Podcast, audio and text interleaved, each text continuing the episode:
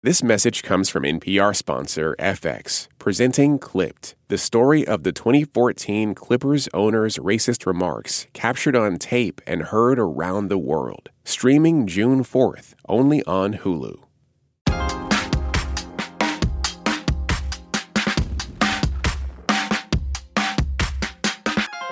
Before we leave 2023 behind, we want to look back on the pictures and performances it gave us. We got blockbuster moments like Barbenheimer. You are the man who gave them the power to destroy themselves. And the world is not prepared. Hi, Barbie! Hi, Ken! Hi, Barbie! Hi, Barbie! Some well known franchises returned without the same success. Ethan, this mission of yours is gonna cost you dearly.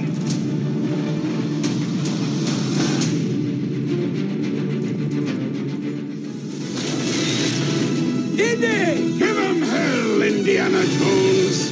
But for you, it didn't matter how much a movie made at the theater. You liked what you liked. Hey, I loved Barbie and I loved Oppenheimer, but the movie that moved me the most was Godzilla Minus One. My name is Matt. I'm calling from Alexandria, and the greatest movie I saw in 2023 was The Outwaters, a low budget horror movie that has had me shook ever since I saw it. Best movie I've seen recently is Common Ground. Hi, my favorite movie for 2023 was Bernard Breskin. He should win an Oscar. Absolutely wonderful, wonderful. So, what movies made a splash and what movies are better left unwatched? We'll get into it after the break. I'm Jen White. You're listening to the 1A podcast where we get to the heart of the story. Stay with us. This message comes from NPR sponsor FX, presenting Clipped, the scandalous story of the 2014 Clippers owner's racist remarks captured on tape and heard around the world. The series charts the tape's impact on a dysfunctional basketball organization striving to win against their reputation as the most cursed team in the league. Starring Laurence Fishburne, Jacki Weaver, Cleopatra Coleman, and Ed O'Neill. FX's Clipped, streaming June 4th, only on Hulu. This message comes from NPR sponsor Carvana. With thousands of options under $20,000, plus customizable financing terms and down payments as low as $0 down, it's easy to find a car that fits your lifestyle. Visit Carvana.com or download the app today. Terms and conditions may apply. Pro Palestinian protests have popped up on college campuses across the country. But from the eyes of students, what are we missing? From the outside, these protests are painted as really violent when that couldn't be further from the truth. I'm Brittany Luce, host of NPR's It's Been a Minute, and I'm inviting you to hear from student journalists who see what the rest of us cannot. On It's Been a Minute from NPR. Let's bring in the 1A Movie Club. John Horn is back with us. He's 1A's entertainment correspondent. John, great to see you.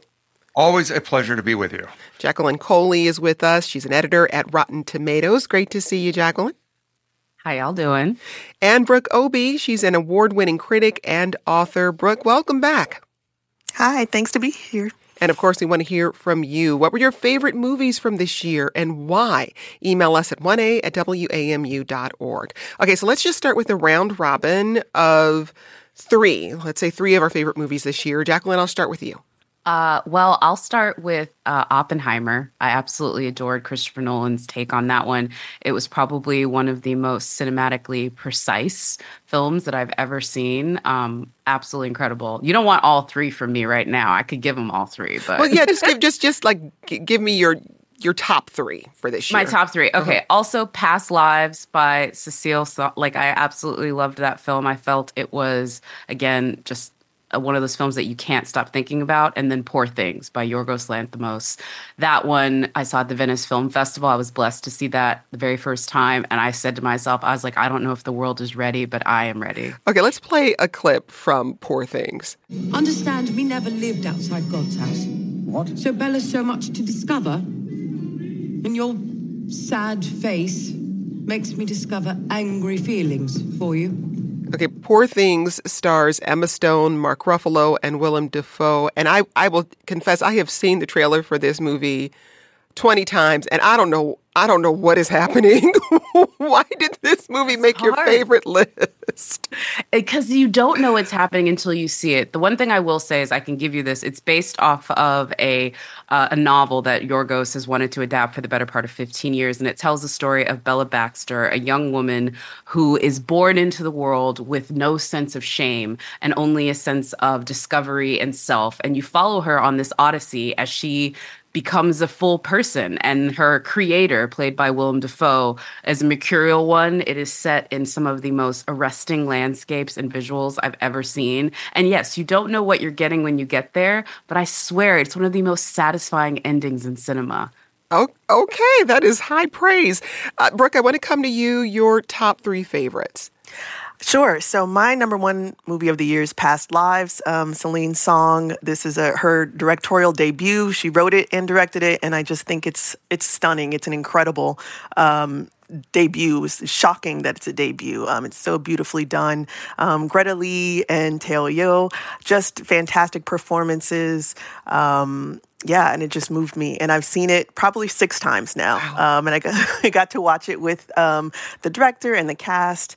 Um, and it was, you know, just one of my favorite things of the year. Um, Anatomy of a Fall is my second favorite movie. Um, out of France, it's just an incredible film. I mean, it's you know, it's a, a courtroom drama. It's you know, a who done it, and you you don't quite really have all the answers, but you know, you can debate endlessly, which I have done with my friends um, for days, like what really happened and what should have happened, and it's just a really really fun um, and you know, deeply uh, fun in that you could talk about it a lot, but just a deeply moving uh, film uh, about, um, you know, what what is it going to take um, for what does liberation, I guess, look like under the lens of, um, you know, and a, a, marriage that's kind of falling apart. That's the anatomy that we're looking at when we're talking about, you know, anatomy of a fall. And then my last one is a thousand and one. It has not gotten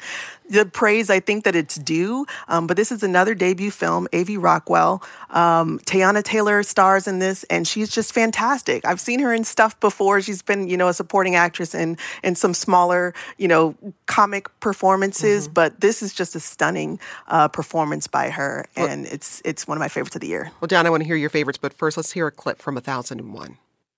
Save my beeper number, just in case, till I find you, okay? When? I don't know yet. Why keep believing me?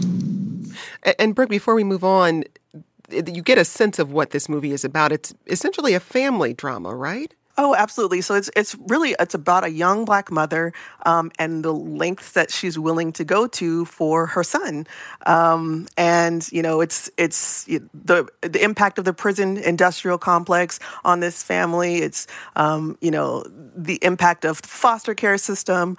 Um, you know. It, it, there's just so much here that's layered in in this uh, 1980s um, New York Harlem based story um, that is still just so applicable today and just a really powerful, beautifully moving story. Okay, John, your turn. Top three? Well, you and I spent a weekend at the Middleburg Film Festival in Virginia, and we both saw a movie there that I think we're still thinking about. That is American Fiction. Mm-hmm. Uh, that is my favorite movie of the year. Uh, I'm going to go another American movie, American Symphony, Matthew Heineman's documentary about Jon P- Batiste and his partner Suleika. Uh, an amazing story about two remarkable people at very different points in their lives.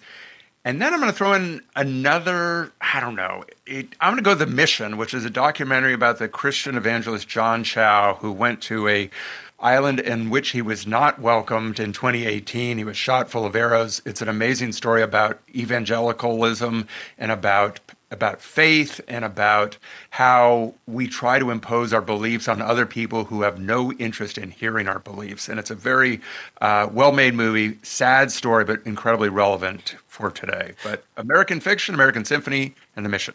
Let's hear a clip from American Fiction. I'd be standing outside in the night. Deadbeat dads, rappers, crack. You said you wanted black stuff. That's black, right? I see what you're doing.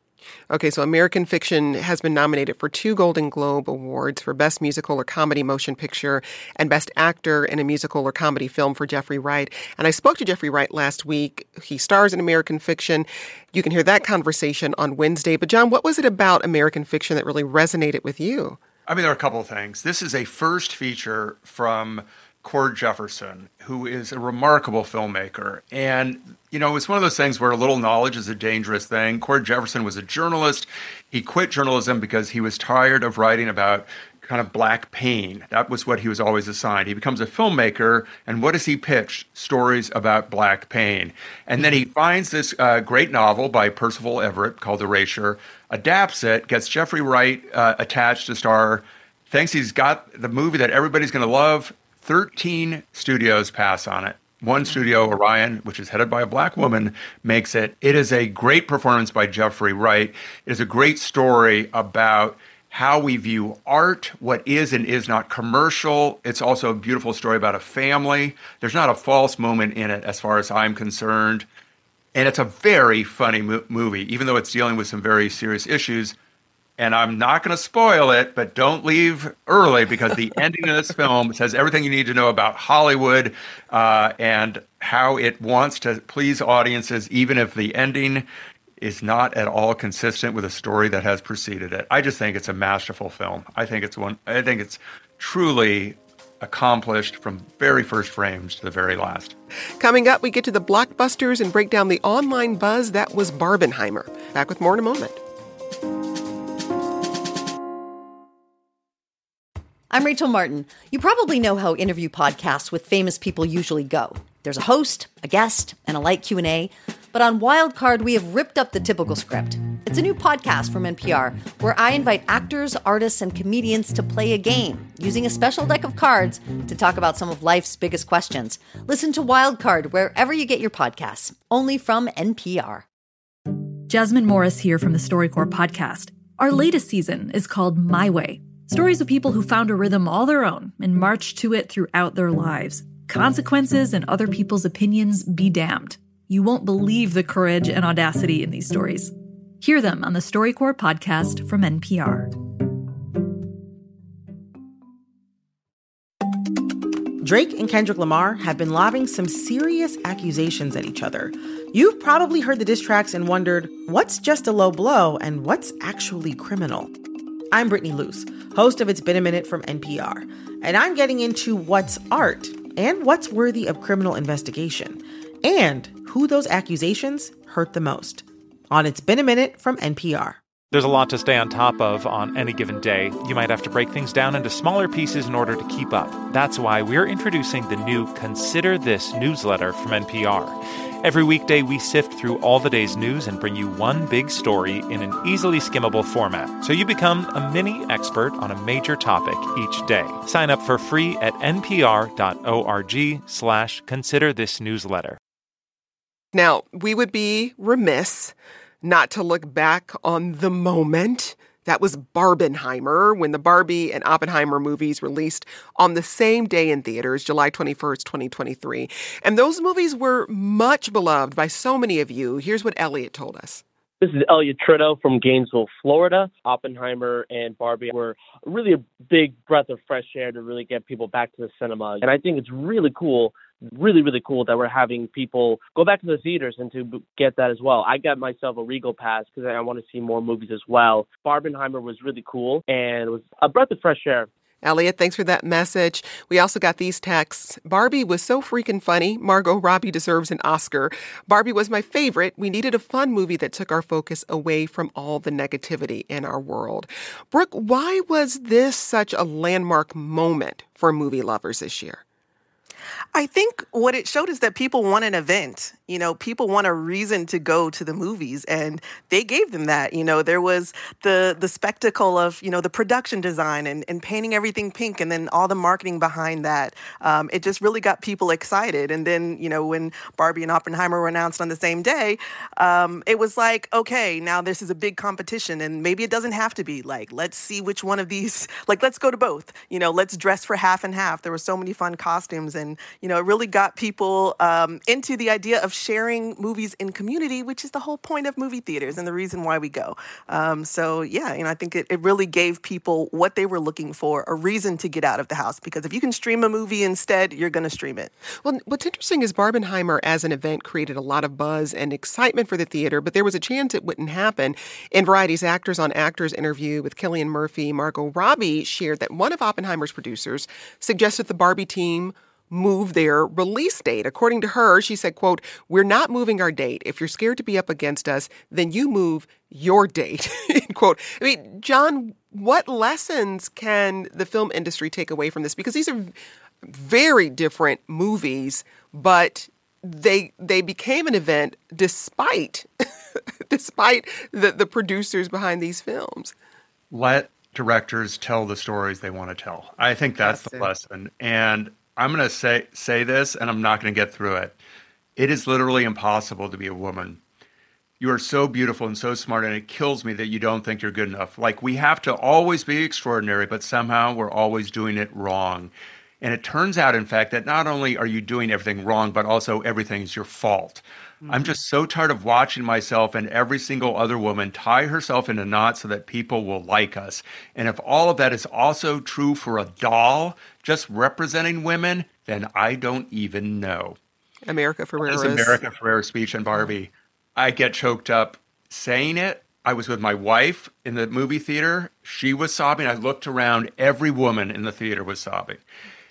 How rare is it to let a filmmaker, Greta Gerwig, Gerwig and a writing partner and partner in life, Noah Baumbach, write that dialogue and have an actor say it? That, I think, is the lesson of that movie. Um, it's also on One A Movie Club. We talked about it, and I and I think it's a it's a fantasy, but it's a real story. It is so grounded in the real world. Um, and I think we think about Oppenheimer we talk a lot about Oppenheimer. Lewis Strauss, played by Robert Downey Jr., I think is the soul of the movie and the contemporary politician that we have now. That rather than disagree with somebody, you destroy them, um, and that's you know that unfortunately is the way we are in now. Oppenheimer is a lot about kind of confrontation and about uh, not being able to reconcile yourself with other people.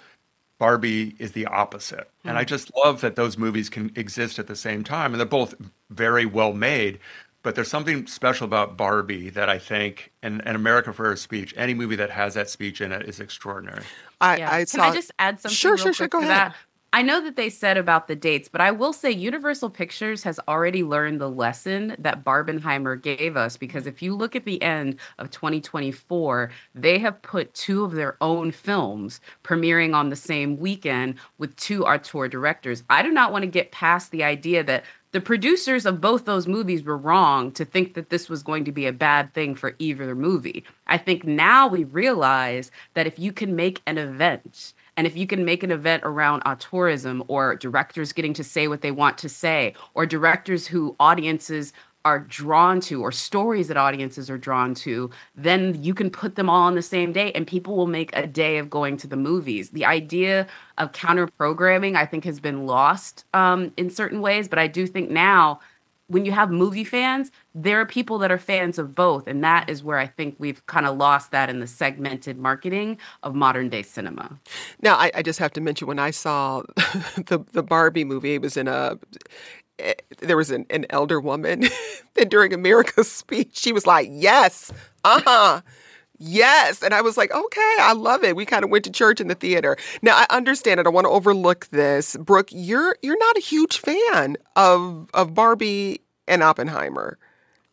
Um, so no, I'm not. But, you know, I appreciate the joy that it gives other people. I don't want to rain on anybody's parade. But I mean, honestly, um, I felt like it was diversity without actually being diverse in characters. Um, you know, Barbie chooses to self actualize in the real world, but give President Barbie the opportunity, give Issa Rae's character an opportunity to see if she can go to the real world and be like, yeah, I'd rather be here than in Barbie land. Take the wheelchair Barbie, who doesn't even have any lines in the movie, and, and send her to the real world and see if she would rather be in the real world than to be in Barbie land. But I also just feel like the idea of this being a feminist film, um, I just don't think that we are having an understanding of what feminism is. It's really not women getting to be in charge of things. Like a woman president is not inherently feminist. You know, we still have these systems of patriarchy. You know, these are just, you know, figureheads winning a Nobel Prize, like all of these things that they kind of having them all on the Supreme Court and and no men. Like, you know, that's not feminism. Women oppressing men is not feminism. It's it's just women doing the same things that men have been doing. And I really feel like if you're to have Barbie and Ken go to the real world and be fundamentally changed by the experience, why can't the the 12 male executives that come into Barbie land from the real world, why aren't they fundamentally changed? Why are they the exact same way they've always been? You know, there's no feminist awakening for them to be there. And I think that gets to the heart of what the problem is of the movie for me. Like it's if you can make all these jabs at Mattel and get away with it, quote unquote, it's because you're not actually doing anything that's going to challenge them or harm them or, you know, make anything different. You're upholding the status quo. Nothing about the leadership of Mattel in the real world is going to change. And so, you know, why not make a few jabs here and there? It is a status quo movie. It upholds the status quo. And that's pretty much my opinion on that. For Oppenheimer, I think Kitty in Oppenheimer says exactly what my problem is with that movie. She says to Oppenheimer, you cannot sin and then make us all feel bad for you. Like, that's what the movie is, though. Oppenheimer did a huge, horrible thing with his ego and thinking that he could control this terrible, terrible thing. Now he's given it to the world, he's got no control of it, and we're supposed to feel bad for him. Like, I really do believe Christopher Nolan wants us to feel bad for this guy or sympathize with this guy. Like, oh, look at what he lost. Like, no, he doesn't even talk about the New Mexico indigenous people who were destroyed and who are still fighting this battle to this day. You know, it doesn't talk about the Japanese people and what they went through. Like, it's all about how we should feel bad for Oppenheimer. And I just don't. It's a beautiful movie in, in terms of how it looks. And that's all I have for Oppenheimer. John emails As an educator who spent 40 plus years in the classroom, I found the holdovers poignant, bittersweet, and profoundly kind and humane. A subtle story and perfect performances. Jennifer loved the holdovers too. Why, oh, why is no one talking about Paul Giamatti in the holdovers? He is a true thespian. The movie was outstanding. John, we have talked about the holdovers, and this was this was a movie you really loved if there were a question about our favorite performances, Paul Giamatti is number one, two, and three. I love this movie, and I think Alexander Payne, the director, um, he's working with another screenwriter. He didn't write it himself, and there is a sense of of warmth and joy and understanding and reconciliation in this movie that I found incredibly moving. As the parent of a recent teenager and a current teenager, I thought he did a great job capturing what it feels like to be a young boy. Um, I thought Da'Vine Joy Randolph was fantastic in this film. I thought the newcomer who'd never acted in front of a camera before in a lead role, Dominic Sessa, was really good. Um, I just thought it was a very warm and loving movie. And Paul Giamatti plays a character who we're not really fond of, but we understand him. And I think he shows, Alexander Payne shows why somebody becomes the person they are and how they think they can't change and they end up changing. And it's like what you were talking about earlier about Oppenheimer. I think the characters in the holdovers do learn to change. We're going to head to a quick break. Stay with us. We've got a lot more still ahead.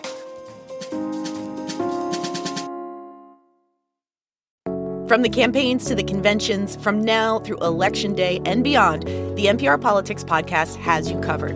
As Joe Biden and Donald Trump square off again, we bring you the latest news from the trail and dive deep into each candidate's goals for a second term. Listen to the NPR Politics Podcast every weekday. Feel like the world is on fire? Shortwave is your antidote. We find joy and beauty in the science of the planet we live on how people are taking action in the face of climate change, the many weird and wonderful ways animals have adapted to a changing world in the past and present, and how technology is pushing us forward. Listen now to the Shortwave Podcast from NPR. Let's get back to the conversation with a message we got from one of you. Dottie emailed, My favorite movie was Asteroid City. It was weird, funny, and visually so fascinating. My mom and I left the theater and both said, I have no idea what it was about, but I want to see it again. And Rhonda emailed, I love the movie Spider Man Across the Spider Verse and promoted it to my friends with an evangelical fervor. The animation is spectacular. You can just sit back and let the beautiful, ever changing imagery wash over you. There's so much else to engage with, too characters, plot, dialogue, and humor. One of my favorite movies ever. while there were plenty of successes at the box office, there were also some notable flops. Um, Indiana Jones and the Dial of Destiny and the latest in the Mission Impossible franchise were some of the most expensive movies to make, but their ticket sales fell short in theaters this summer. And The Marvels became the lowest grossing MCU movie in history. And John, in the in, when we look at The Marvels, for example, this is the first time they've tried to bridge the streaming theatrical worlds in, in the Marvel universe. And it was also coming at a time when actors were still striking, so they couldn't promote the film. It, it, sort of seems like it was it was the worst case scenario for that movie. But what are studios learning about what people will actually go out to see? I mean, I think it's also a very important lesson for what has gone wrong at the Walt Disney Company. I mean, from Indiana Jones, uh, from Lucasfilm, Star Wars, um, from the Marvels movies, I, even some uh, Pixar films. I think what happened to Disney is during the pandemic, they put everything on Disney Plus so quickly that audiences basically were educated not to watch movies in theaters. Mm. And so Disney, to try to make ends meet during the pandemic, said, don't worry, we'll get it on streaming. And so they conditioned their audience more than I think any other studio not to go to theaters. So these movies do have a you know good afterlife or secondary life on streaming, but they're not doing w- well theatrically. And theatrical is a good business to be in. So I think the that lesson is kind of specific to Disney. Disney, Bob Iger, their chairman, has also said they made too many. Basically, he said they made too many bad movies. Not only were there bad bad movies, there were a, a surfeit of them. So they had the worst of like too many of in of kind of just inferior films. So I think the lesson for other studios is trust theatrical if the movie's going to play although it's very top heavy now the big hits make more a bigger percentage of all tickets sold than they ever have before but also, don't just make prequels and sequels and knockoffs and spin-offs unless you have an original take on them. So the Spider-Verse people said, how not how do we do this again? How do we not do it again? I think that's why Spider-Man Across the Spider-Verse is such a great movie. They started from a completely blank place and said, we're not going to do anything that worked in the first film. And if you look at that movie in terms of its imagery, in terms of the production design, the worlds, the music, it's just so original, even though it is a second film. So you can do a second film like Spider Verse. It doesn't mean it's a clone of what's come before. And I think that's what Disney has done great to its great peril. So Jacqueline, audiences want originality. What what else do they want?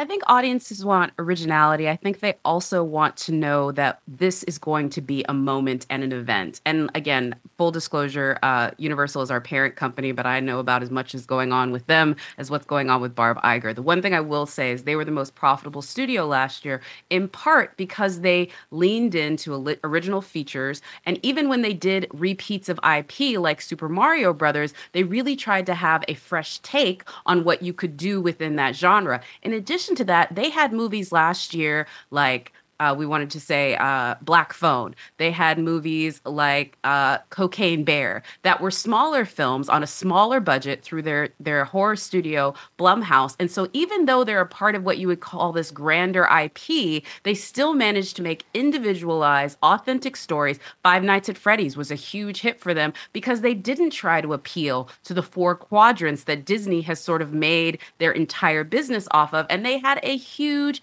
huge hit. And so I think the bigger lesson is it's going to be First of all, because of budgets, smaller films are going to get made. They're going to have to go back to old school development, which has sort of been offshoot to producers in the past few years. Studios are really going to have to be tastemakers again if they're going to be able to lead this industry. And I think um, Universal has already said they were the first ones to do that 45 day window. They found a balance. They didn't throw everything on Peacock. They managed to say, hey, this is still a good business for us. Let's make a new ecosystem that can work with our theatrical, but not tear away from our theatrical. Mm-hmm. And I think yet again, even like they did with the 45 day theatrical window, they're probably going to lead the way for the new sort of streaming theatrical mantra because places like Disney, places like also Warner Brothers learned a very tragic lesson with their sort of keep popping these movies out. Um, and, and hope that the audience stays with you. As much as I love Bob Iger, I think he is a architect of his own destruction in a sense because I remember that Disney day in front of those shareholders where they put all those movies up there and I was like how are you going to make this and then they did. Hmm. Hey, Breck, I'm curious to hear from you whether you think streaming and the availability of so many different types of movies on streaming has changed consumer tastes. Like there's certain certain types of films I want to see in a theater. So when Dune comes out next year, I want to see that in a theater. But there are other movies that I'm very content to watch at home. How do you think the availability of streaming is changing what we're willing to go to the theater to see? Oh, absolutely. Um, so people want to have some reason to go out of the house. Like I said, if it's easier to watch something online, if it's easier to stream something at home, you're going to save money, first of all. Um, I mean, going to the movies is a huge expense, especially if there's more than one of you, you know, mm-hmm. with popcorn and candy and drinks and everything. Uh, there's going to have to be something spectacular to see. I think that, you know, Christopher Nolan did a really great job, you know, um, Jordan Peele as well um, last year with Nope. You know, this is all shot in IMAX. You have to see this on an IMAX screen. And that was something that got people out, and people did want to go see it. And I, I wanted to see it. I went to uh, the TCL Chinese Theater here in Hollywood and, and went to see it in IMAX IMAX to to understand, you know, what what he wanted to put on the screen. So yeah, I think I mean I also went to see theater camp though in the movie theater and I feel like people want to put, you know, comedies and romantic comedies especially on streaming and just let people like burn through these, but these are experiences that people want to have. They want to have on a great date night or a great night out with friends, you know. And so I I do think that there are people who will go to the movies to see anything and it's really about how do you market to the people that want to get out of the house and go. Um, if they can throw it on, you know, a streaming channel, they'll they'll probably do that. But then we forget it so much, and you know, we we burn through you know so many movies in a week um, that could have had really lasting impact in a movie theater. You know, so much of Netflix original movies would have been amazing on the big screen. Um, but you know, we watch them and then we move on to the next, and we watch it and we move on to the next. And so, I really do think if they can create a story around why people need to go to the movies to see this and and respect that, um, that people will actually go we have to, of course, talk about one of the major things that shaped this year in movies, and that's the strikes, the writer, uh, the actors, uh, Screen Actors Guild strike, and the Writers Guild of America strike that went on for several months. Just really quickly, I want to hear from each of you how you think those strikes and the resulting deals have reshaped Hollywood. John. The Writers Guild went out May 2nd. The SAG strike ended November 9th. That's six months where people were not working. And the people who are hardest hit were actually IATSE members. That's the International Alliance of Theatrical Stage Employees, accountants, script supervisors, props, hair, makeup, cinematographers. Their contract comes up next July. We'll see what happens there.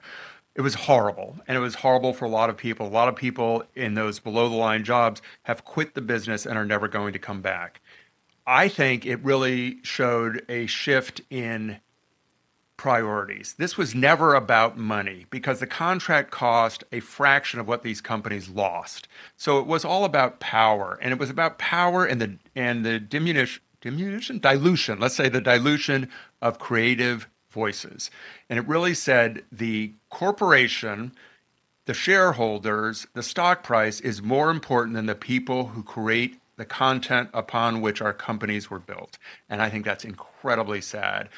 The Writers Guild got a good contract, SAG maybe not quite so much, but I think it really represented a seismic shift in how the people who run the studios see their collaborators and they see them in a very poor light and that does not bode well for the future. Jacqueline, your thoughts? I think that is right. And I think there's going to be a lot of hangovers. I can't really say right now, just a few months after what has shifted. The people who were working before are back to work. And unfortunately, I think a lot of people who thought they'd be back to work are going to wait a lot longer until they actually are able to rejoin the industry, if they're ever able to. I do agree with John. We have probably seen a huge contraction of our industry as many people have just left with no intention of returning. I think what is going to be more interesting is I believe that this hot labor summer is going to enact a artist equity uh, 2024. There's already been films and production companies like Ben Affleck's and Matt Damon who have put this idea of if you work on the movie, you can share in the profits into the DNA of how they produce. And I think that is going to be a seismic shift in Hollywood. We also saw people like Beyonce and Taylor Swift, two very unique movies, but they went past the studios to release those directly to theaters and showing that that model could be successful given the right IP and the right artist is really going to, I think, shake up Hollywood. Also, there was a lot of, I would say, bad headlines during uh, the writer's strike that are going to still make people affect who they choose to work with. There was things like movies disappearing from streaming service. Streaming service sold us this idea that you could have your library on an app, and we've now quickly determined that's probably not going to be the case. And so I think a lot of creatives are saying, do I want to partner with this company if I don't know if my movie will exist mm. in 10 years, if I will even be able to find it? And then you have moments again like Oppenheimer where they sell out the physical media. I think this is going to see a, a little bit of a backlash towards streaming because although it hasn't been called it, I do think um, as we look at this in hindsight, this will be seen as the streaming strike because of who it affected most and whose business models are forever changed because of it. Brooke, anything to add? Oh, yeah, I absolutely agree with that. But also, you know, we had the Marvel workers who unionized as well as a result of, you know, seeing all these other successful unions come together and fight for what they wanted. And so, you know, I think that this is going to resonate outside of Hollywood as well. You had so many people all over the world that were striking um, in the wake of this. And so, you know, I, I think that it is uh, waking everybody up to um, what your rights are as a as a worker and, and how you should be treated. Um, and and yeah, I absolutely believe that you know streaming is is gonna face a little bit of backlash. And you know you have um, people like christopher nolan who are he's never working with warner brothers again because of you know what they did to put his movies on streaming instead of in the theater. And so you've got you know auteurs that have that level of power who are going to make those decisions and and decide who they're going to be working with and also demanding you know physical releases of their movies as well um, as a result of streaming um, taking stuff out of the library at their will. Um, so yeah, I think you know it's it's hopefully empowering people who have way less power than Christopher Nolan, um, but definitely those those A-listers who who can wield that power um, and create movies like Zendaya did as well uh, in her movie, and allowing people to um, take ownership of that movie um, that she did with John David Washington um, at the beginning of the pandemic. Um, so hopefully we'll see a lot more movies like that and a lot more productions where people actually have ownership in the work that they are putting out. All right. We're going to have to leave it there. We've been talking to Brooke Obie, an award winning critic and author, Jacqueline Coley, Rotten Tomatoes editor, and 1A Entertainment correspondent John Horn. Today's producer was Jorgelina Manarea. This program comes to you from WAMU, part of American University in Washington, distributed by NPR. I'm Jen White. Thanks for listening, and we'll talk more soon. This is 1A.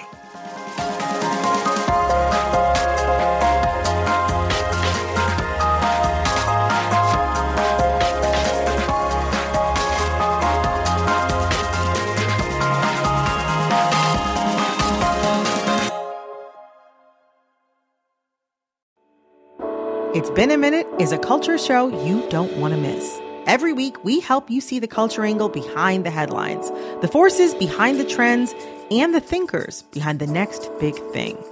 Tune in for the sharp cultural analysis and captivating interviews. Listen now to the It's Been a Minute podcast from NPR. For the seventh year on the Code Switch podcast, conversations about race and identity go way beyond the day's headlines. Because we know what's part of every person is part of every story. We're bringing that perspective with new episodes every week. Listen on the Code Switch podcast from NPR. Here at Planet Money, we bring complex economic ideas down to earth. We find weird, fun, interesting stories that explain the way money shapes our lives. Inflation, recessions, the price of gas, we've got you. Listen now to the Planet Money podcast from NPR.